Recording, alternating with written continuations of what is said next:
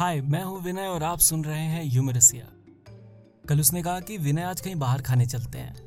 हमने कहा, ठीक है फिर।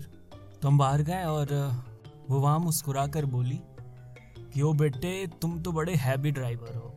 Because you drive me crazy हम बर्गर से गिर रहे प्याज को संभालते हुए बोले, हैं जी? वो बोली हाँ तुम हमेशा मेरी बातें अच्छे से सुनते हो।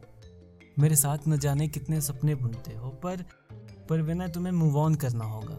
क्योंकि मेरा हो रहा है विवाह। हम कान से ईयरफोन निकालते हुए बोले सॉरी कुछ कह रही थी आप? वो बोली हाँ मुझे पता है तुम मेरे घर पर क्यों आते थे। मुझे किचन में जाने नहीं देते थे और खुद चाय बनाते थे। हमने कहा ओ नो तुम्हें पता चल गया कि मैं मुफ़्त का वाईफाई चलाने आता था और तुम्हें बनाने नहीं आती ढंग की चाय, इसलिए मैं खुद बनाता था। अबे यार